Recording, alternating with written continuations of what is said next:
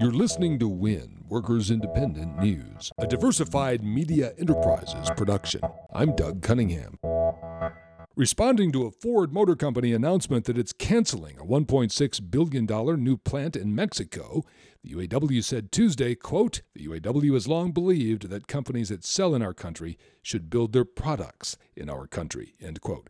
Ford said it will cancel that Mexican plant and invest $700 million in Michigan's Flat Rock plant instead. Ford CEO Mark Fields told CNN that the decision is a vote of confidence in what the company sees as pro business policies Ford says the company expects from Trump. Well, when we make decisions like this as a company, we look at uh, first, we do what's right for our business. This makes sense for our business. And we look at all factors, including what we view as a more positive U.S. manufacturing business environment under President elect Trump. And it's, it's, literally a vote of confidence around some of the uh, pro growth policies that he has been outlining. Trump is also threatening GM with tariffs on the Chevy Cruze hatchback being imported from Mexico. The UAW says it's, quote, proud of the quality of work in Lordstown with the Cruze sedan currently made by UAW workers in Ohio.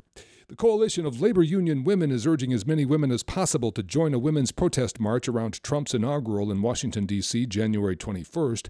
March organizers say they expect at least 240,000 people for the march. Trump bragged about sexually assaulting women during the campaign. After recordings of his bragging about repeated sexual assaults surfaced, several women came forward publicly to say that he actually did to them exactly what he bragged about doing in the recording. In this new year, French workers have a legal right to disconnect from their smartphones and work emails after work hours. The law was passed to stop the intrusion of work responsibilities into the private lives of workers outside the workplace.